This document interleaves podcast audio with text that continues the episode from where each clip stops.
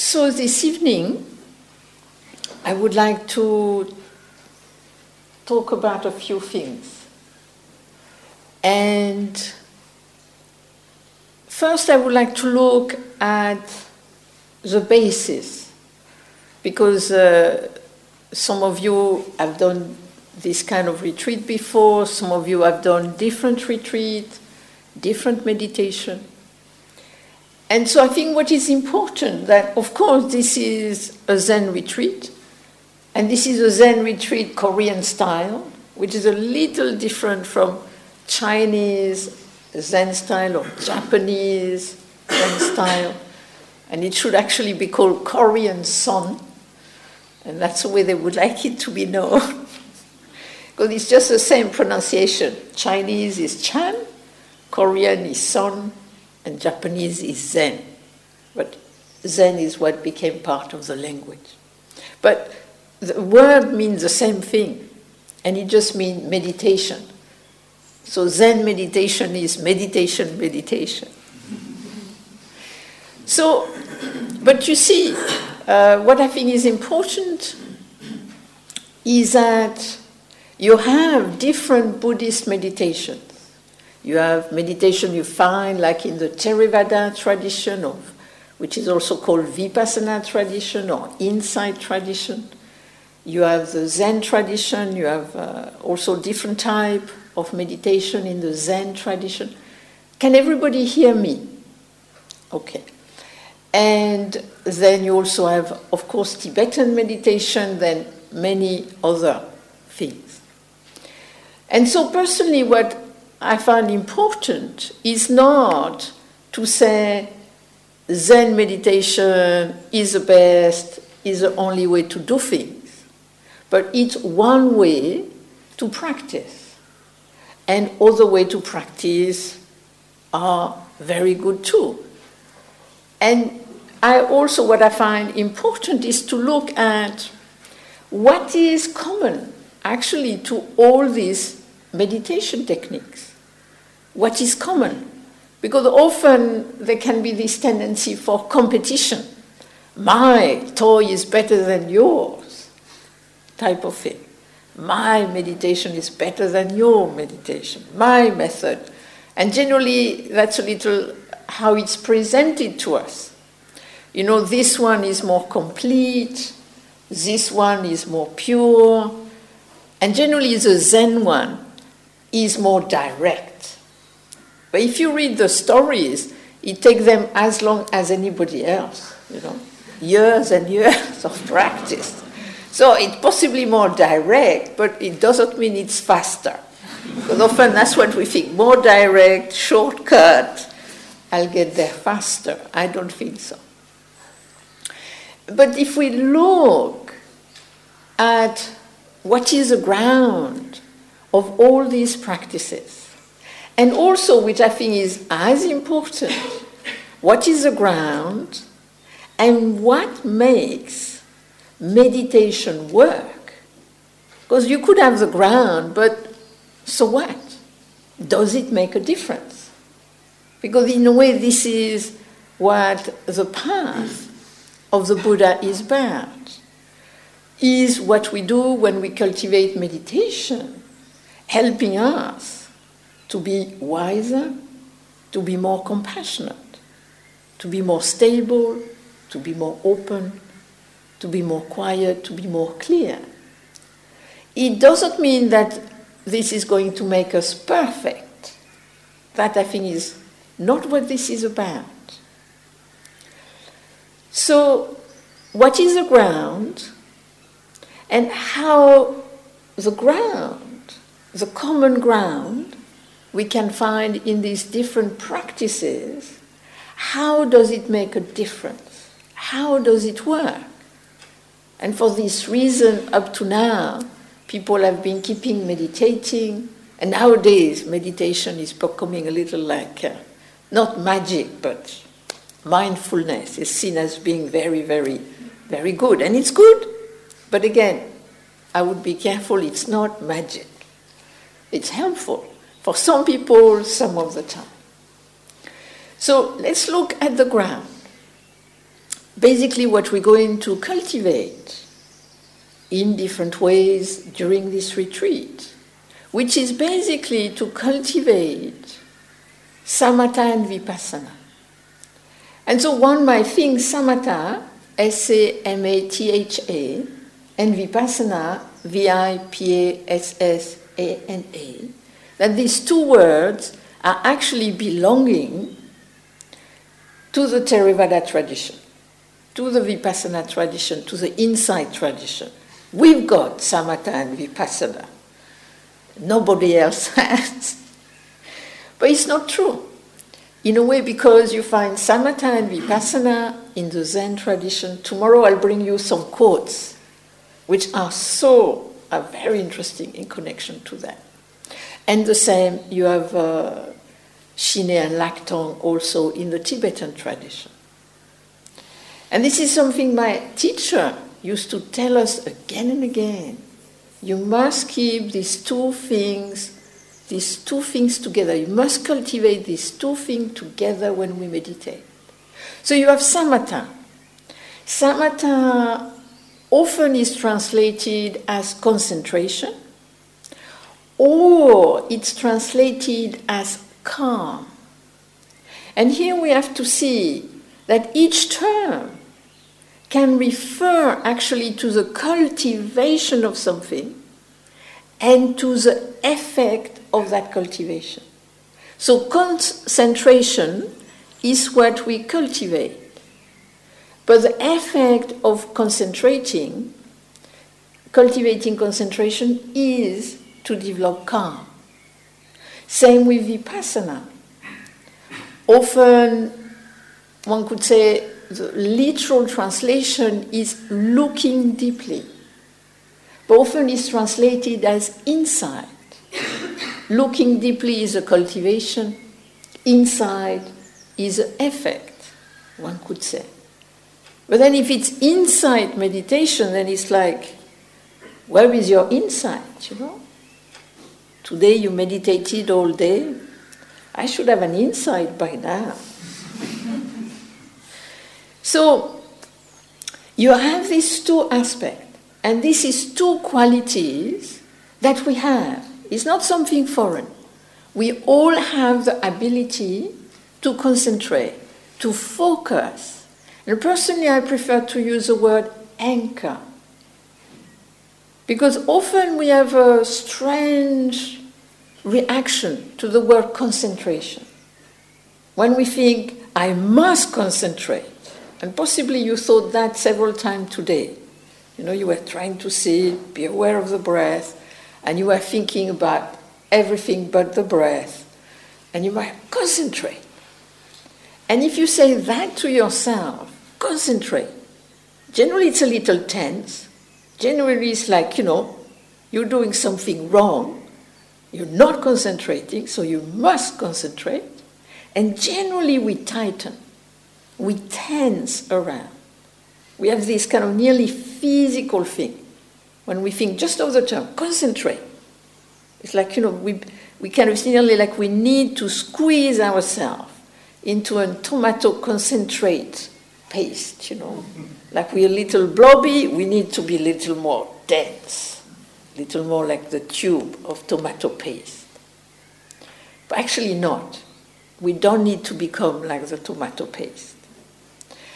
But we need, in a way, that's why we do the meditation. It would be helpful to cultivate in such a way that we feel more stable, that we feel more spacious, that we feel more quiet. And this is what the concentration is about.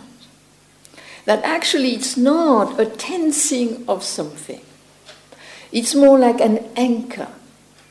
So, for example, today we use the breath as an anchor. So, something in our experience which we could anchor in. But see, what is an anchor?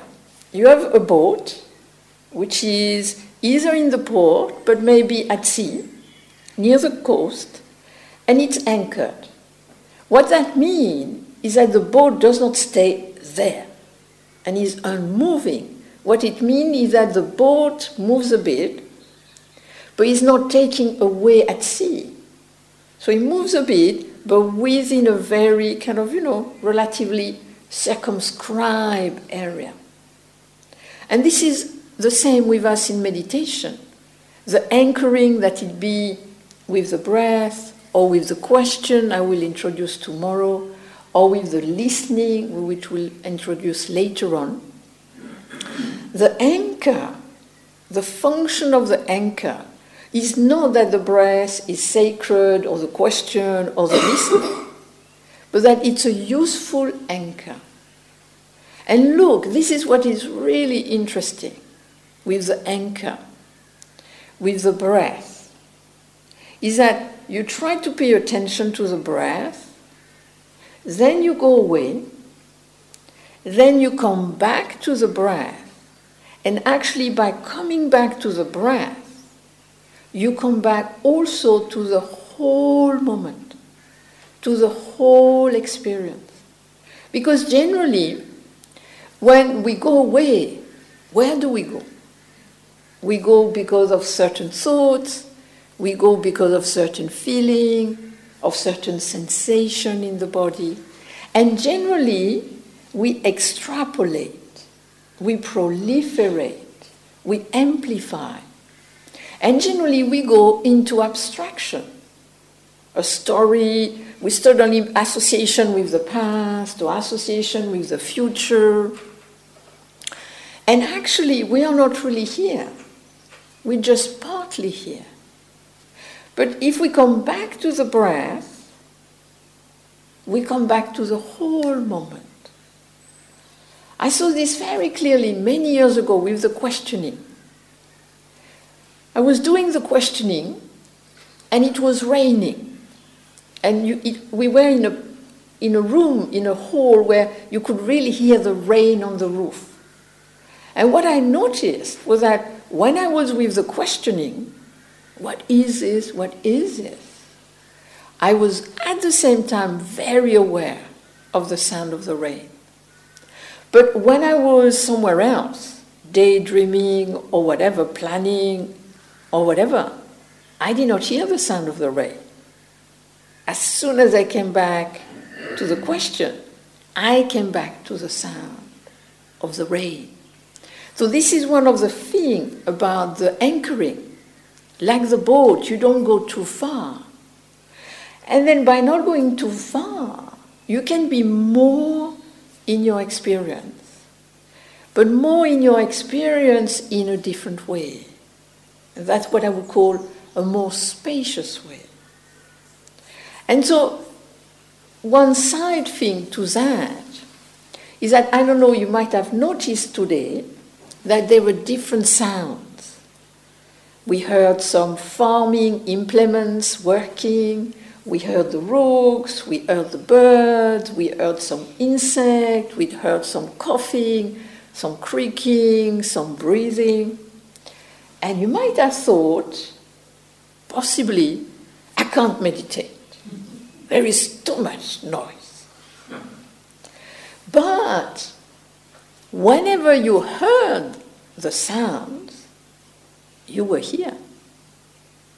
And actually, to see all these sounds, like when we are here in February, it's much more quiet. And actually, it's much more difficult to be awake because we're more easily lost in the thought. But here you have all this opportunity of these bells of mindfulness the bird, the farm implement, the coughing, the creaking, whatever. It's an opportunity to come back to the anchor, to the breath, to the question. So, really, personally, I was really enjoying today because it was really helping me to be more anchored. So, there was, yes, the anchor of the breath. So, it's like you have the, in the foreground, you have the anchor of the breath, and then the sounds actually making a wider anchor. And then having these two anchors, then you actually can have the thought, the feeling, the sensations, arise and pass away. And it becomes easier not to be so caught by them. Because, as I said before, you might have noticed today what we think generally is fairly repetitive. So, since it's fairly repetitive, maybe we don't need so much to think it right now. Doesn't mean that you stop thinking about it. No, no, no, no, no. But maybe not as much, possibly. And this is one of the function of anchoring, of concentration. Is not, it's really not to stop the thought, but it's actually, I would nearly say, to dissolve over time unnecessary thinking, which often is quite tiring, sometimes nervous making. And so, what we do is that we start with the breath and then we go off, for example, with the thought. Then, oh, we remember, we come back. Then we go again, we remember, we come back. And when we do this, this is actually concentration. It's not that we stay all the time, but that we come back. Each time we come back, we are doing two things. We are not feeding the patterns of the thought. We're dissolving their power, and then they can go back to their creative functioning. So if I need to plan, if I need to imagine, I can. But I am not obsessed by it. I am not overwhelmed by it. I am not overtaken by it. And so, in a way, that's why the concentration, the anchoring helps us to become more spacious, insofar that there is more space around the thoughts, for example, and also take it back to the creative functioning so that we can still think, but we have more creativity with it. And it's very interesting. Recently, they did some, because they're doing lots of studies at the moment about mindfulness and meditation. How does it work? How does it work on the brain and things of that nature? But one thing I found interesting was they did this study, and what were they studying was because at the moment they're doing study on the restful state of the brain. But the thing is, they've realized that the restful state of the brain is not restful. For most people, it's actually rather restless. So they wanted to see how was the restful state of the brain of people who had meditated for a long time, meditated for a little time, and different things like this. But then, when they did the study, they realized that the one who had meditated a long time, their restful state was really restful. It did not mean that they could not think when they, when they were in the machine, they could hear the noise, they could know they were in the machine, they could know they were part of the study. But they did not need to think unnecessarily about themselves. Because if we notice, to me, this was in a way what I would say my first insight was when I meditated early on to see for the first time how many years ago all my thoughts, most of them, were about me. And, but they were kind of about me, they were about describing myself, they were about what do people think about me, what do I think about myself. And so, in a way, you have different discourses we are like what I would call this self referencing discourse. And then we have what I would call a creative functioning discourse. And in a way, the meditation helps us to let go over time of so much self referencing. We don't have to tell ourselves our story all the time. We don't have to worry what other people think all the time. We can just creatively function. And I think that's what part of the function of the concentration is gently, gently, gently, not judging the thought, but in a way helping us to make the choice. Do I need to think this right now? Maybe. I could go back to the breath. I could go back to the whole moment. I am not 10 years ago. Maybe something terrible happened 10 years ago, but I'm not there. I am here right now. And here, hopefully, nothing terrible is happening. And I'm not a year later, where, I mean, possibly something terrible could happen, but it's not happening now. So, in a way, can we learn to be in what is happening now? And see that, of course, some of the time it's difficult, but a lot of the time it's quite okay. And can I learn to be with that? Can I know that? Can, in a way, can I know my creative functioning in terms of the thought, in terms of the heart, in terms of the body? And I feel that's what the concentration is very much about. Coming back to that. And then, so that through that, we develop over time quietness, more spaciousness in the mind and in the body and heart, and more stability. To me, this is one of the important things. I know you're sitting in meditation, you're walking in meditation, and you might think, you know, you know, you thought this meditation would be relaxing, but it's hard work. You know, it, you feel, you know, at times you have a like kind of little like energy going down. This is hard work. And at the same time, it nearly like, in a strange way, it produces its own energy in a different way. And so it also helps us to be more stable and to find a place within ourselves where we can feel that stability. So that when something may be shocking or exhilarating or agitating happen, we can still feel it. But we're not overly agitated.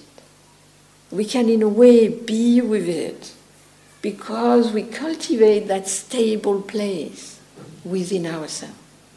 And I think that's where retreat is very much about developing this nearly physical, mental, emotional stability within ourselves, which then can become a refuge in our daily life. And then you have the other quality we cultivate, which is vipassana.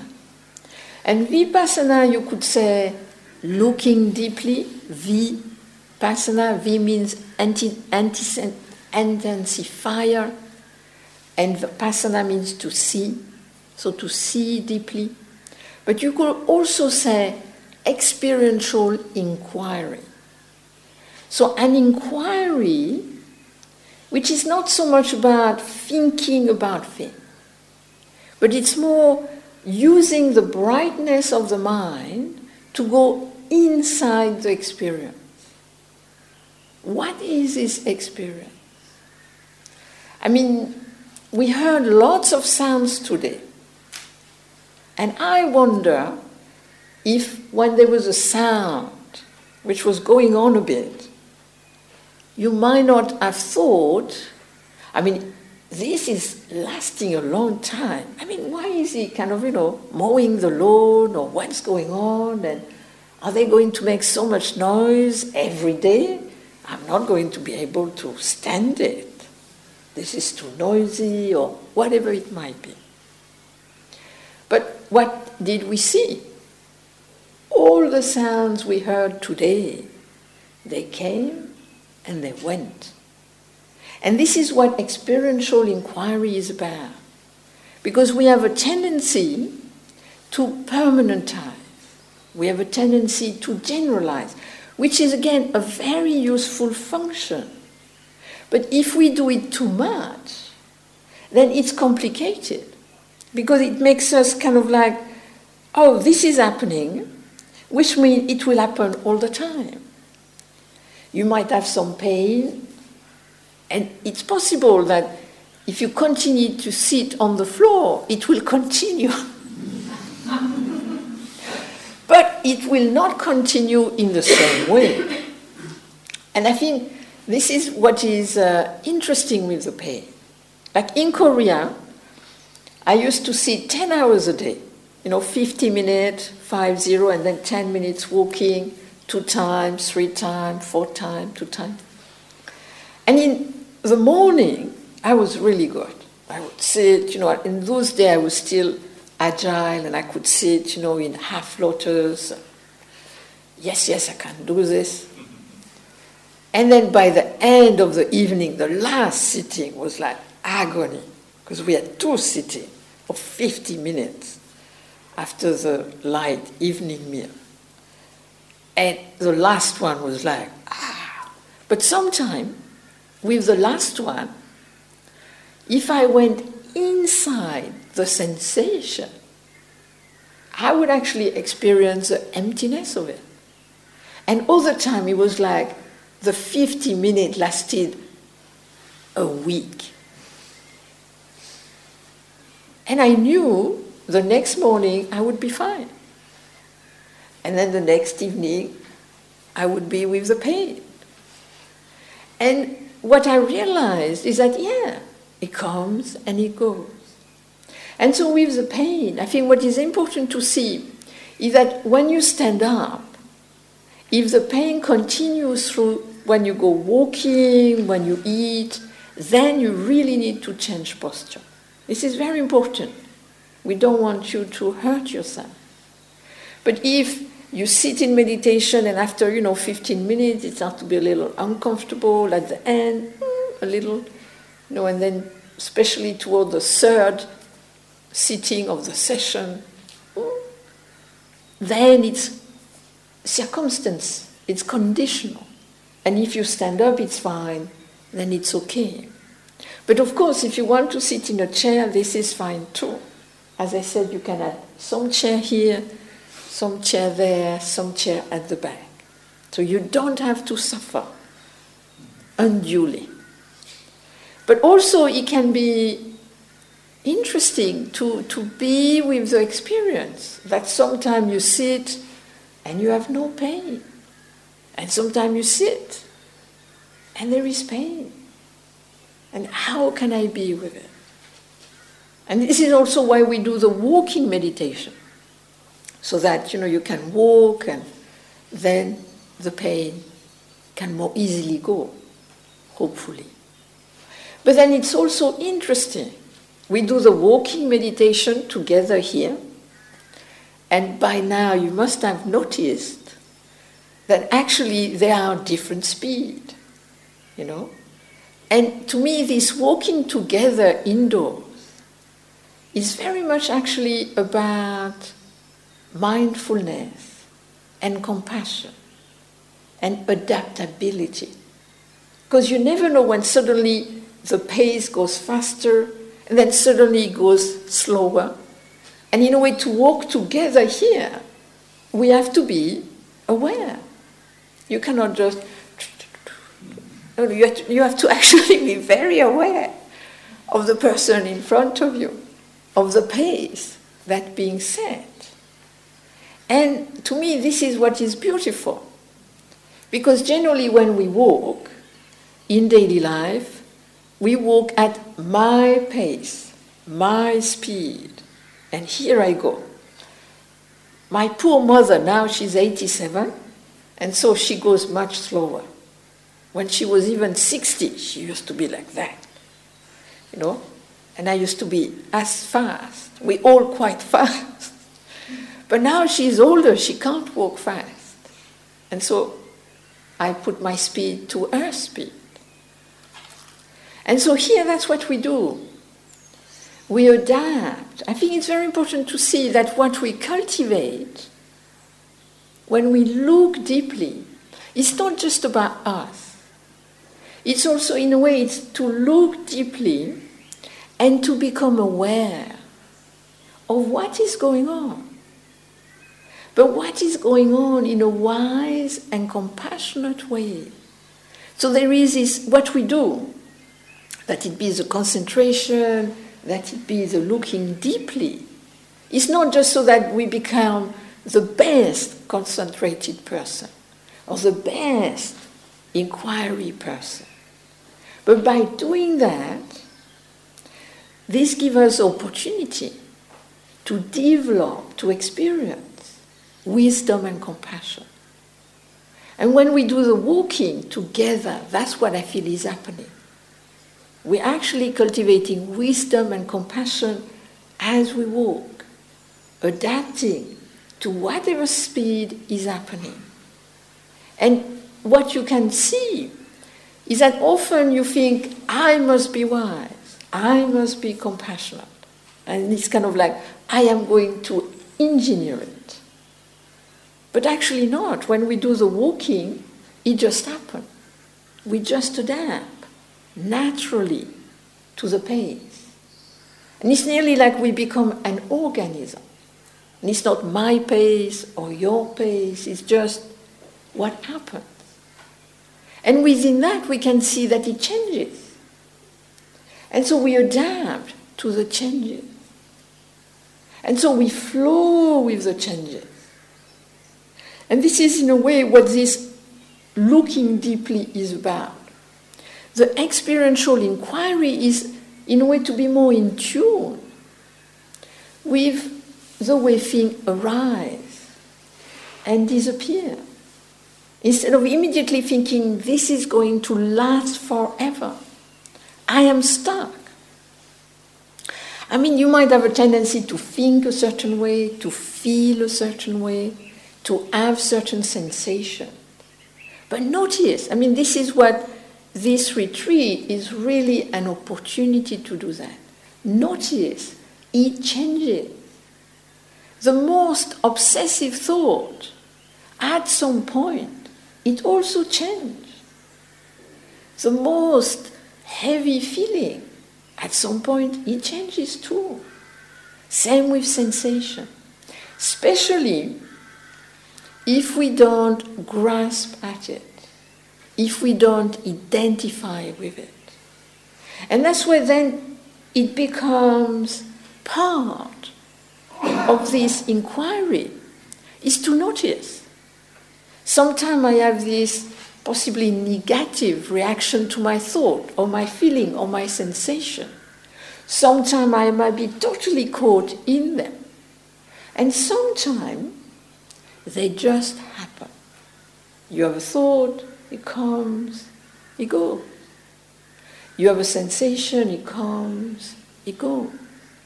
You have a feeling, it comes, it goes, and you can accompany it without identifying with it. Because what we can notice is that if we identify with it, generally we make a story, we make association, and generally we amplify and I think, in a way, part of the meditation process is to sim- simplify, but simplifying doesn't mean simplistic, doesn't mean bare bone, that then everything is going to be the same. because what I feel we're doing when we look deeply, when we exper- experientially inquire, we're more in tune with fluidity, with the possibility of choices. Because often we feel stuck. And to me, this is what will help us here. If we look deeply, if we really in the sensation, in the feeling, in the thought, in what is going on now, then we become more clear. And that's what the inquiry is about. We become more clear about what's going on. But also, we become more open about what's going on. Because often we're quite stuck and fixed. I am like this, this is like that. But actually, not. We change. We move from morning to evening, from one sitting, beginning of it, end of it, from one walking. It's interesting walking together. Personally, I find it really rewarding. I am the type of person who walks fast, or is often I get out of a plane and I walk so fast. Stephen is like trying. He's taller than me, and I'm way, way ahead. but to me, this is a great practice, just to walk, to follow everybody's pace, instead of it must be like this. It must always be like this. because we quickly go that way. And instead to become more open. And then you have the two qualities. You have the stability with the openness. You have the quietness with the clarity. So you have something which is very alive. And to me, that's what we're doing when we develop these two qualities. We're actually developing creative awareness creative mindfulness, which then will help us to creatively engage with our life. This is not like about becoming like automaton, the perfect meditator or the perfect Buddhist, but really become more all we can be. And so what we're doing is very gently, gently without battling, but being dedicated, being determined to just, yeah, I can do this. I can experience this. And then this is something I can take in my daily life. And so the way I see what we're doing is kind of in a way making things less amplified, less complicated, less problematic in a way. And then there is space for creatively engaging with whatever arises. And then from that, our ability to be wise, our ability to be compassionate, being able to come out because it's not fixed, it's not impeded, it's not stopped. And because it can be more creative, it is creatively responsive to things which are joyous or to things which are difficult. Recently, I had this uh, thing I live in a house, I live upstairs, my mother lives downstairs. And so, you know, I kind of try to leave her as independent as she can, and then time to time I check and help, and she asks me things.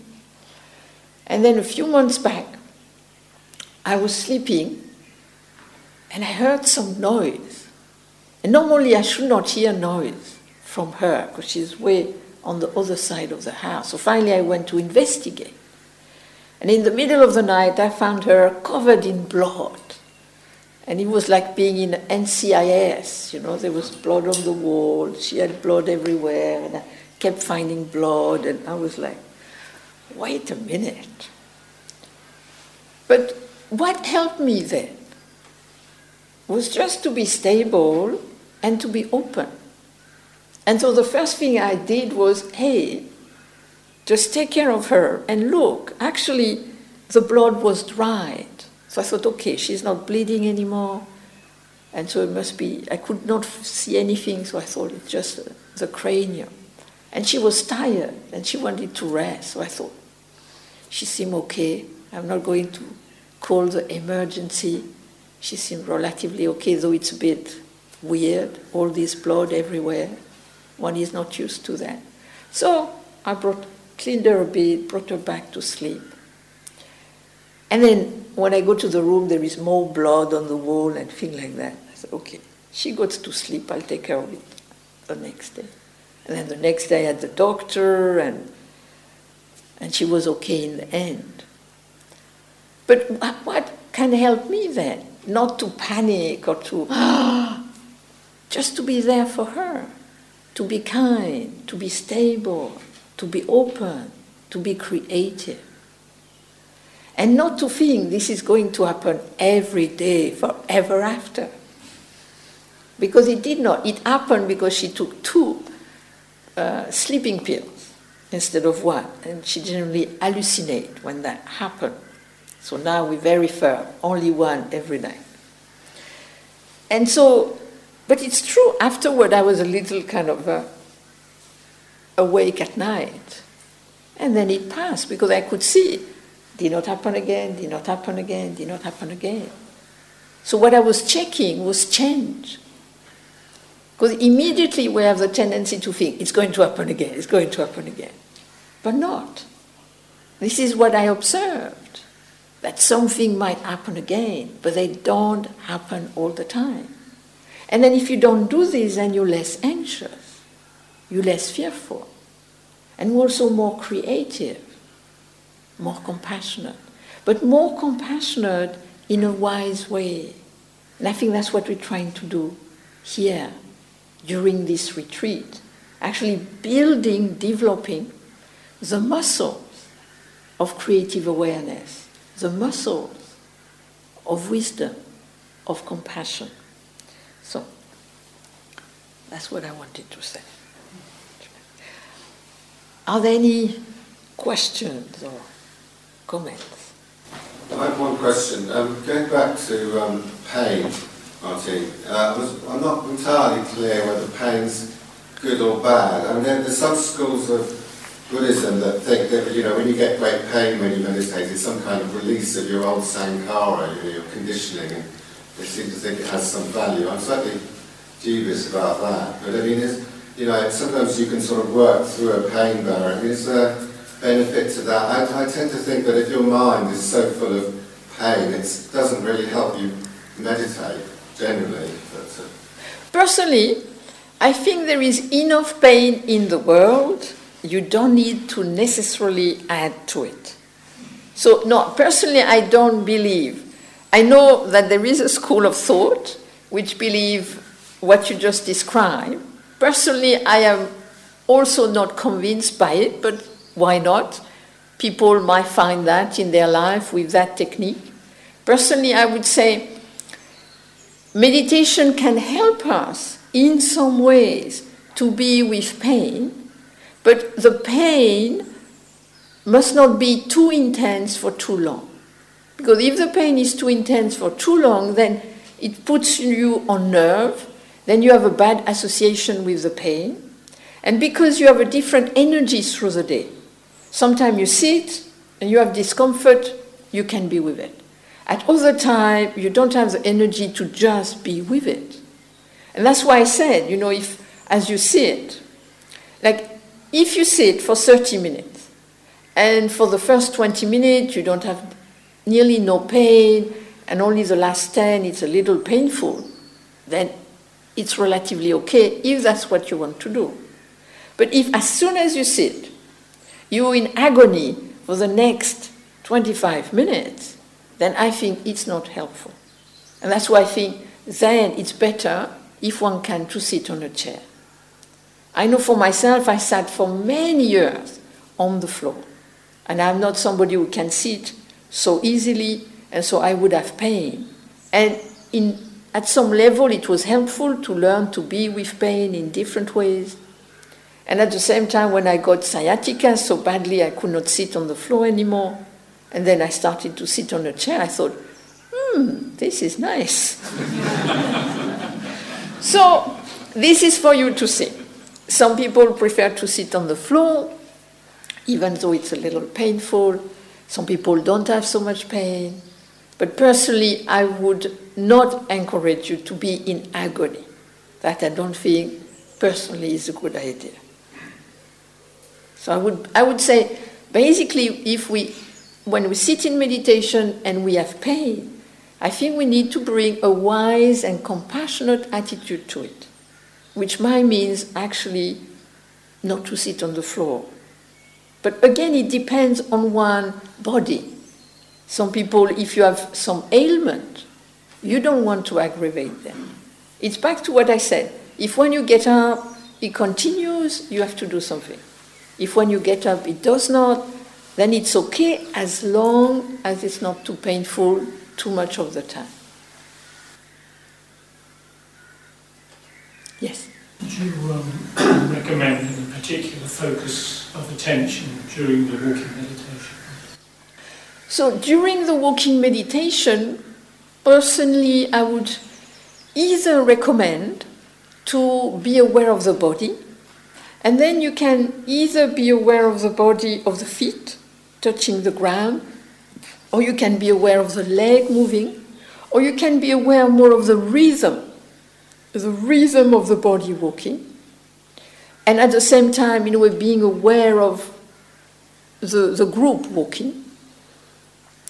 Tomorrow, I will introduce a question what is this? And that also I find quite a good method. So, as you walk, to just say, What is this? What is this in rhythm with the walk? I find that works quite well, but then it's for you to see. The, the bottom line is whatever I use, does it help me to be relatively focused and relatively aware? And so that, so if being aware of the feet touching the floor works, that. Otherwise, the legs, otherwise, the rhythm, otherwise, the question. Some people use the breath. Again, it's basically what works. So, personally, I am a multi choice teacher. And I would say try things out. Use a retreat to try things out. If I do this, does it seem to make a difference? But make it experiential, not kind of intellectual, what you read or whatever, but let me try this with the feet you know, for 10 minutes. Then you can try something else and see does it make a difference or not? Or what comes naturally? That's also what I would trust. Where does my focus go? Where does my attention go? I would also trust that. Yes? Um, what are your views um, in regards to eyes open versus eyes shut? So, this is a thing in the Theravada Vipassana tradition, they say if you don't close your eyes, you will never be able to awaken. In the Zen tradition, they say if you close your eyes, forget it. You will never awaken. And in the Dzogchen tradition, in the Tibetan Buddhism, they say you must have your eyes wide open. And personally, I think again, what works. What I would recommend is first what works for you. Do you naturally close your eyes? Do you naturally have them half open? If you do that, trust that. If you feel sleepy, I would not recommend to close the eyes. Because if you close the eyes and you're sleepy, you're going to be even more sleepy. So then, if you feel sleepy, especially in the afternoon, I would recommend open the eyes, and generally, personally, I look up a bit. So I keep my head straight, but I look up a bit, and generally that seems to wake me up a bit. And then once I'm woken up, again, either I close the eyes, or personally, I've been trained the Zen way, so generally, I have my eyes half closed, gazing gently in front of me. So you must not f- focus, you just gaze. But again, it's what works. I think if you're agitated, sometimes it's good to close the eyes. So I think it depends on what works for you, and also it depends on the condition. But I don't think that any of them is sacred. It's just what works for the moment. Thank you for listening. To learn how you can support the teachers and Dharma Seed, please visit dharmaseed.org slash donate.